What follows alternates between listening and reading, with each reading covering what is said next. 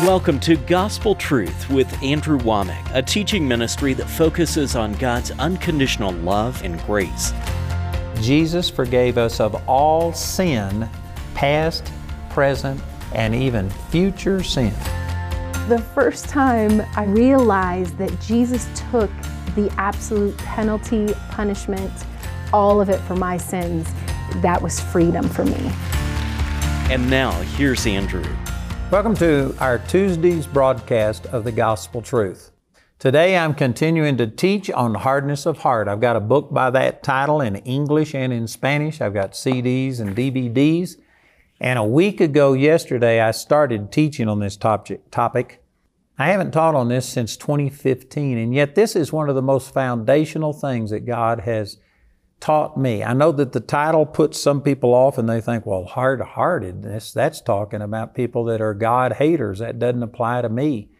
But I've tried to establish in the first week and these seven programs that I've made, I've tried to establish that being hard-hearted means that you are cold, insensitive, unfeeling, or unyielding towards the Lord in some area.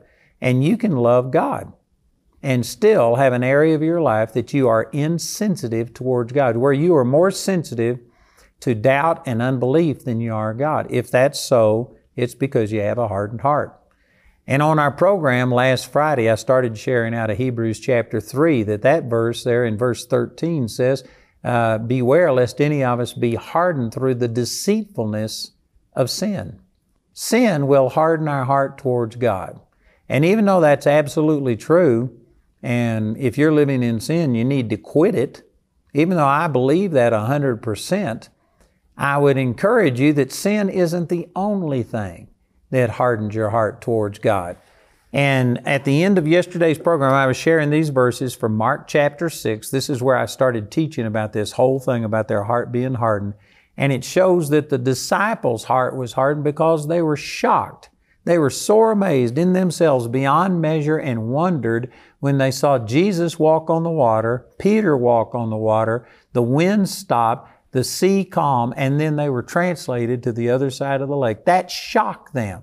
If you are shocked to see the supernatural, if you relate more to the natural than you do to the supernatural, then that's a condition of a hardened heart.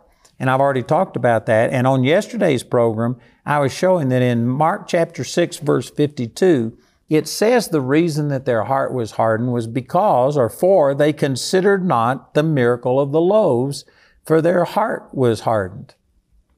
So here the problem was that they didn't consider the supernatural power of God, the miracle of the feeding of the five thousand.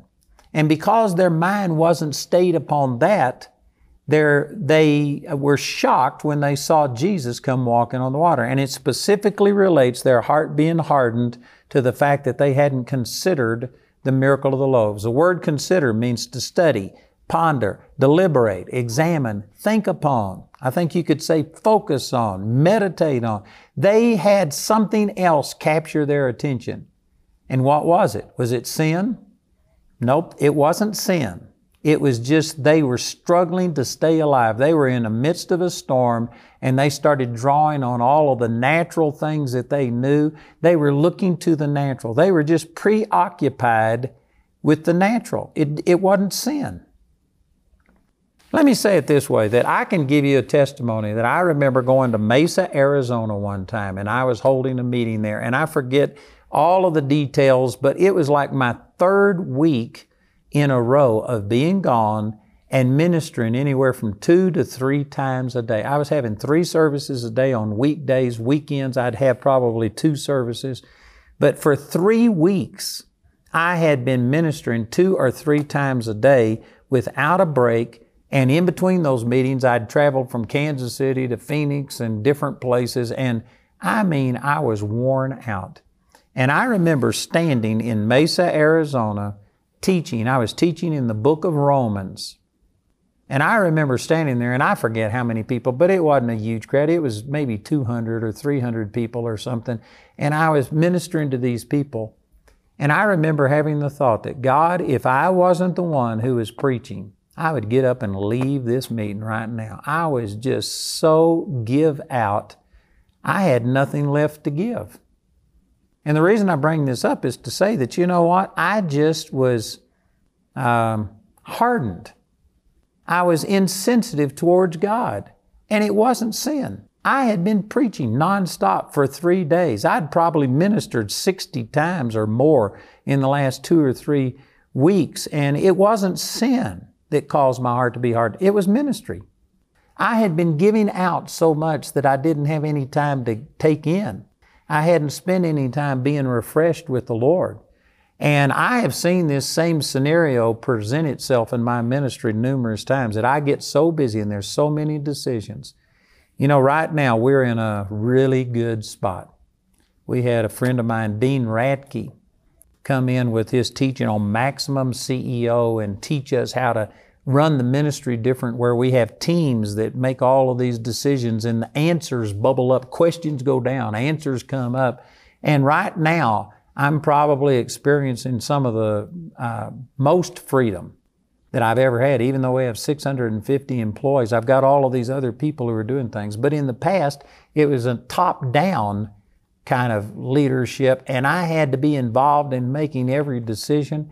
And I have seen this multiple times in my ministry, that the ministry was taking so much of my time and making decisions and, and dealing with this problem and this problem and this problem, that the ministry can harden my heart. I can become so preoccupied dealing with the minutiae, all of the things that are involved in ministry, that that can harden my heart, make me to where I'm cold, insensitive, and unfeeling towards God, because I'm just dealing with all of these problems and all these natural things so much. And my point is that if being preoccupied with the ministry can harden your heart, things that are around God, things that are, are godly, things that need to be done, if those things can harden your heart, if you can become so preoccupied with that that you become insensitive to God and don't have any time for God, well, then I can guarantee you a multitude of other things can also harden our hearts towards God. There's nothing wrong with sports in its place, but there are some people that are so fanatical about sports that they live, they dream, they think this. Their focus is there. And it's not sin if it's done in the proper context and in the proper amount, but nonetheless, to just give yourself over to that, to where you know everything. And again, I'm not against anybody doing anything, but I've, I've talked to some people in fantasy football, nothing wrong with that in its place, but there's people that they are so focused on this that their life is consumed with it. Did you know if, if you do that, it'll harden your heart towards God? You know, my favorite cartoon when I was a kid was Wile E. Coyote and the Roadrunner. And I've had some people criticize me and say, well, that was violent. I, you know, you need to get a life. If you it is true that Wile E. Coyote got blown up and smashed and fell off cliffs and things happened to him all the time, but it was a cartoon.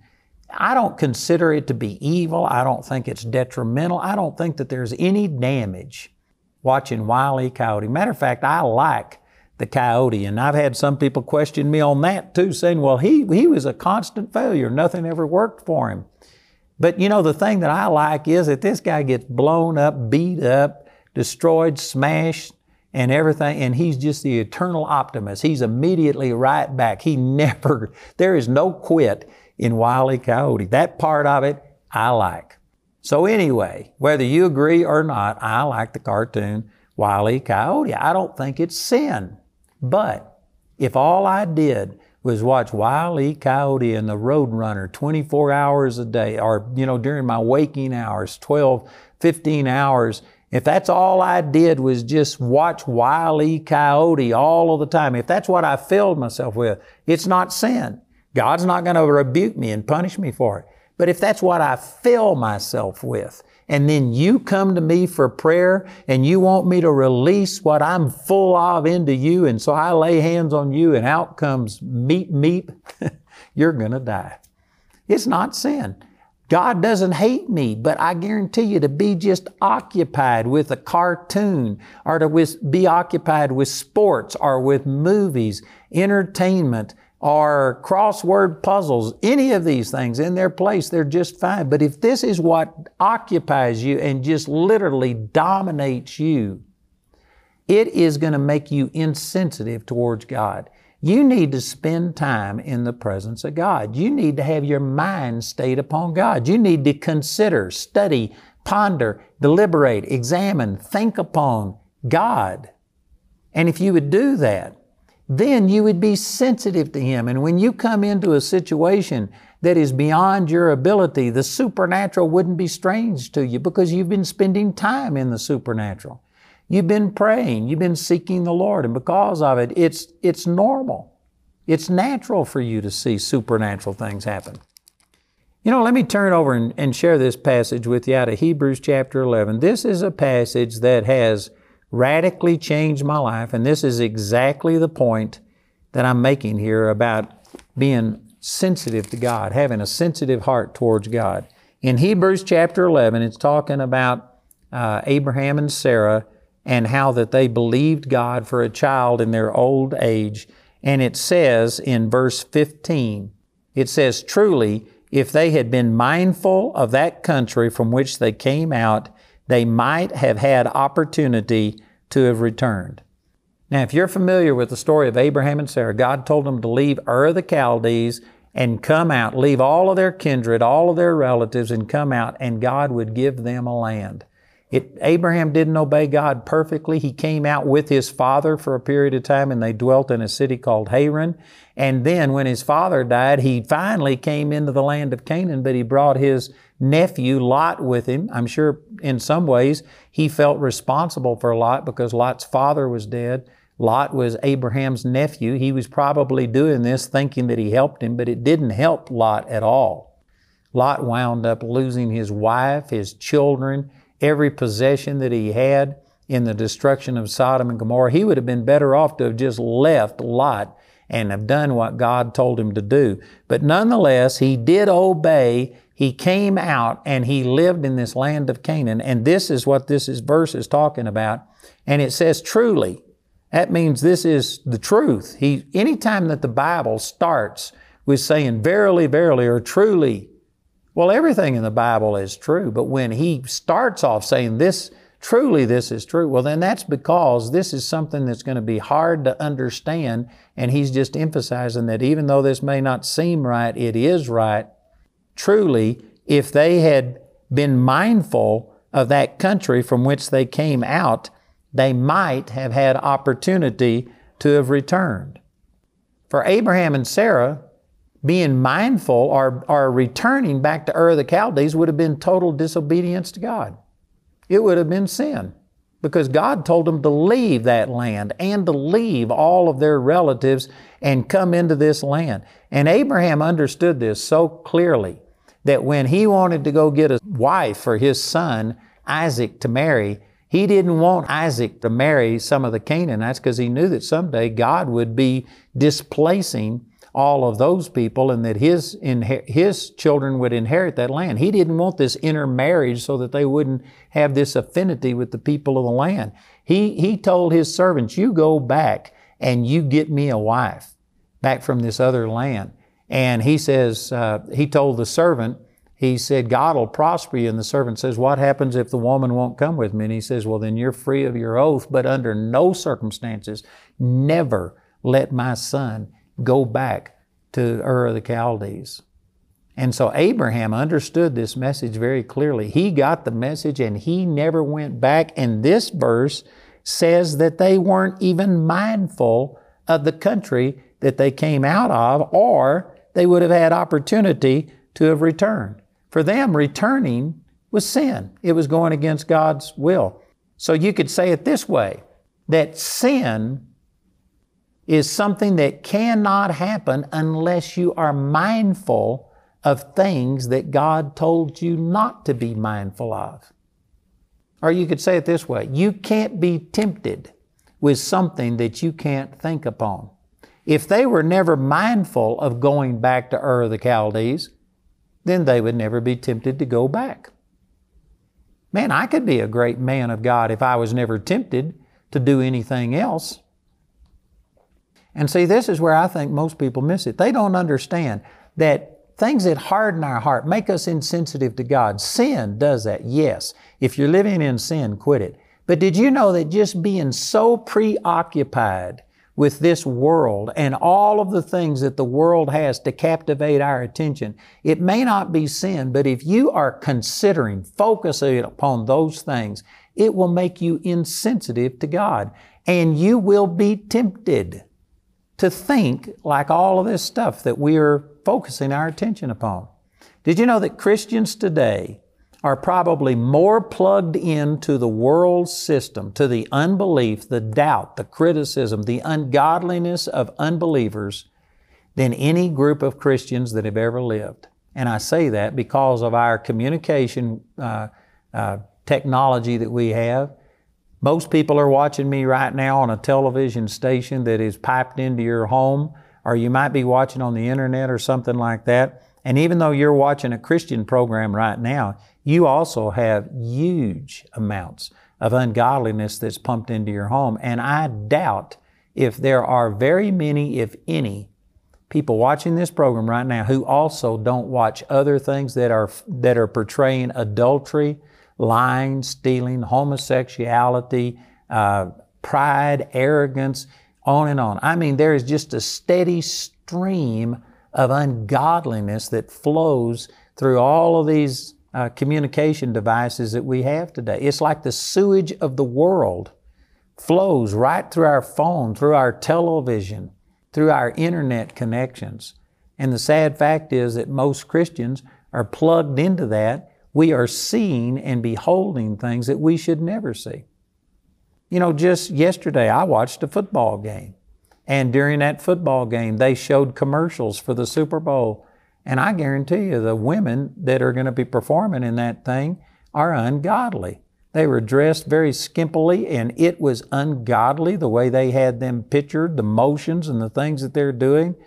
And It's just, it's ungodly. And I guarantee you, if, if you see this stuff, then there is a temptation to like it. But according to this verse, that if you, ha- if they had been mindful of the country they left, they would have been tempted. If they weren't mindful, then they wouldn't even be tempted. Did you know that you could stop temptation in your life if you didn't ever think things that brought that temptation to you? The Bible says that faith comes by hearing, and hearing by the Word of God, Romans ten seventeen. Well, and likewise, unbelief, uh, fear, temptation comes by hearing and seeing things contrary to the Word of God. If we didn't parade all of this stuff in front of us, it would limit Satan's access to us. Now, I don't believe that God wants us to live in a monastery and try and just literally be totally isolated from everything, because we are the salt of the earth, and to do any good, the salt has to get out of the salt shaker. So I believe that we are supposed to be in this world, but not of this world. I certainly don't believe that we are supposed to use it for entertainment things that promote adultery and lust and sexual things and murder and killing and homosexual things. And sad to say, most Christians would never want to go commit those things, but they will watch movies that have all of those elements in it. And according to this verse, you will be tempted with what you think. If you don't think it, you'll never be tempted with it. And so one of the things that we need to do to make our hearts more sensitive to God is get to where we don't consider, study, ponder, deliberate, examine, think upon, use for entertainment things that we, we don't want, things that aren't godly. Look at it this way. If God was sitting next to you on your couch, would the Lord watch the things that you watch? Would He have joy in those kind of things? Man, I could start naming names of programs right now. I don't watch a tremendous amount of television, but the little bit that I do watch, I see commercials about things. And some of the programs, man, I'm trying to refrain myself from calling names, because for one thing, these programs will, people will be listening to this decades from now, and it won't mean anything to them. But there are names of programs that it's just evil. It's ungodly, the things that they are promoting. They are promoting demons and worship of demons and killing and murdering. I mean, just terrible things. And yet there's Christians that will watch that and they think, well, I'm never going to do it. I just use it for entertainment. But by you exposing yourself to it, I guarantee you that you are putting a layer of insensitivity between your heart and between God. This is not the kind of thing that God would want you to keep your mind stayed upon. You can turn over to the book of Philippians, chapter four. Let me just do this and read it to you because I'm not sure I'll quote the verse uh, accurately otherwise. But in Philippians chapter four and verse eight, finally, brethren, whatsoever things are true, whatsoever things are honest, whatsoever things are just, whatsoever things are pure, whatsoever things are lovely, whatsoever things are of good report, if there be any virtue, if there be any praise, think on these things. This tells you exactly what we're supposed to be keeping our mind stayed upon the Lord. Isaiah chapter twenty-six verse three says, the Lord will keep him in perfect peace, whose mind is stayed upon Him because he trusteth in Him. If you want peace, keep your mind stayed upon God. Focus on things that are true and honest and just and pure, things that are lovely, things that are good, of good report, things that have virtue and praise. If we were to follow this verse, I can guarantee you the vast majority of people watching this program would have to radically change your life. We listen to news broadcasts that I guarantee you it is not the truth. It's propaganda. It's fake news. They are distorting, misrepresenting things. It's not true. And this says things on things that are true and things that are honest. There is so much dishonesty in the way that things are being represented, so much hypocrisy, and there's lust and all of these other things. And when we focus on those things, then we're tempted to have those things in our life. But you can become so pure in your focus. You can get to where your mind is stayed upon God. You just don't know how to be uh, distraught. You don't know how to be in, uh, you know, in disappointment. You don't know how to be depressed and discouraged. You don't know how to do those things because all you're doing is just focusing on the things of God. I know that there's some people watching this program and you're thinking, you just live in la-la land. This is impossible. You can't do it.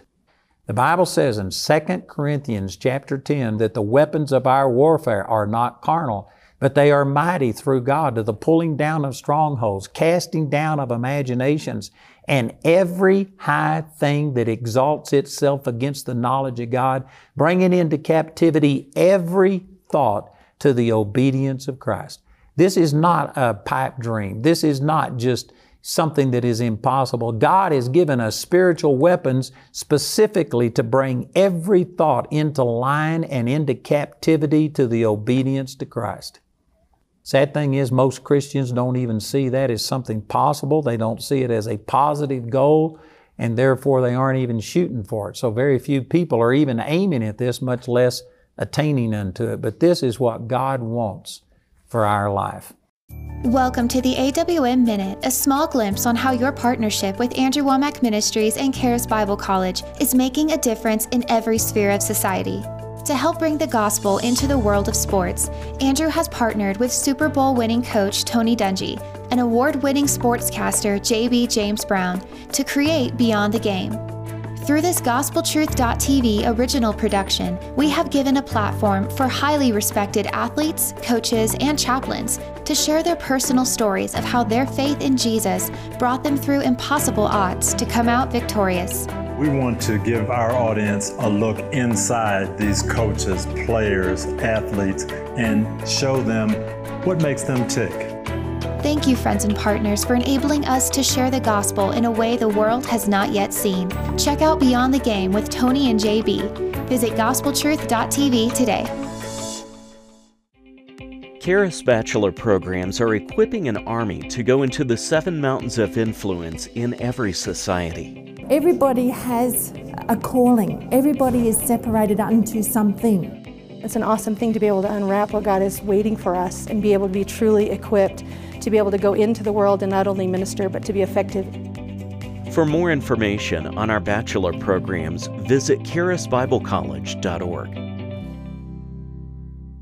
Hello, this is Andrew Womack, and I want to invite you to come to a special conference that I'm holding on April the thirtieth through May the first with Jesse Duplantis. We're calling it a Don't Limit God Conference. Jesse is a visionary, I'm a visionary, and we're going to be sharing with you how God has caused us to just believe big, and we're seeing big things happen, and I know it would work for you too. It's April the thirtieth through May the first, our Don't Limit God Conference.